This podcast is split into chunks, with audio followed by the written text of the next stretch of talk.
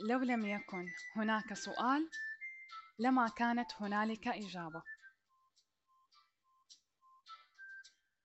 يقول الفلاسفة والمفكرين إنهم اعتمدوا على طرح السؤال للوصول للإجابة. ويقول الخليل بن أحمد إنه العلوم أقفال والأسئلة مفاتيحها. وأنا أقول إنه التجلي أبواب والأسئلة مفاتيحها.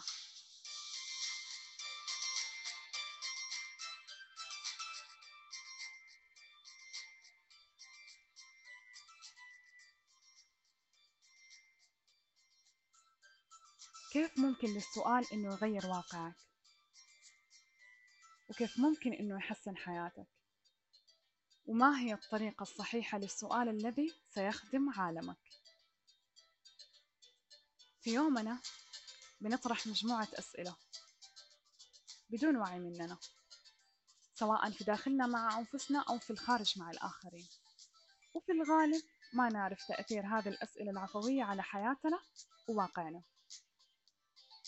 بنلاحظ إنه في أشخاص بيسألوا بطرق ما تخدمهم مثلا أنا ليش دائما أتأخر؟ أنا ليش دائما الناس ما بتقدرني؟ أنا ليش حظي سيء؟ وليش وليش وليش وليش؟ وبما أن لكل سؤال إجابة رح نشوف هذول الأشخاص مجابة أسئلتهم بيتأخروا دائما الناس ما بتقدرهم حظهم سيء وكل أسئلتهم بتجيهم كأحداث تحمل الإجابات على طبق من ذهب لهم. ماذا لو غيرنا هذه الأسئلة؟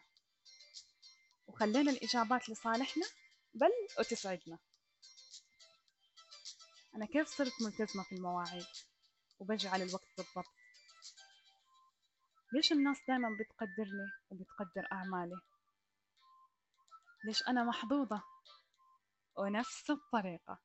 رح نشوف الأحداث لتحمل الإجابات على طبق من ذهب لنا. وهنا في بودكاست نتغير بسؤال رح نسأل مجموعة أسئلة بعناوين جميلة ومختلفة.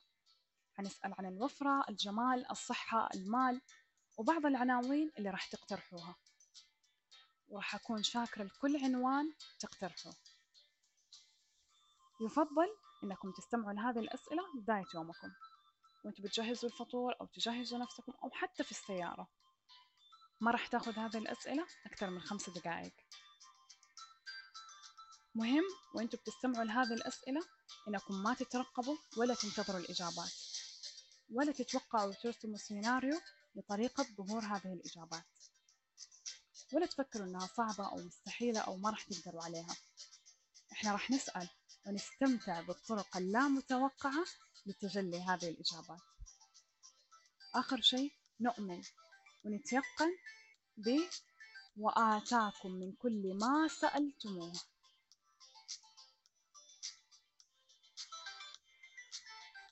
شكرا على استماعكم وترقبوني في الحلقات الجاية.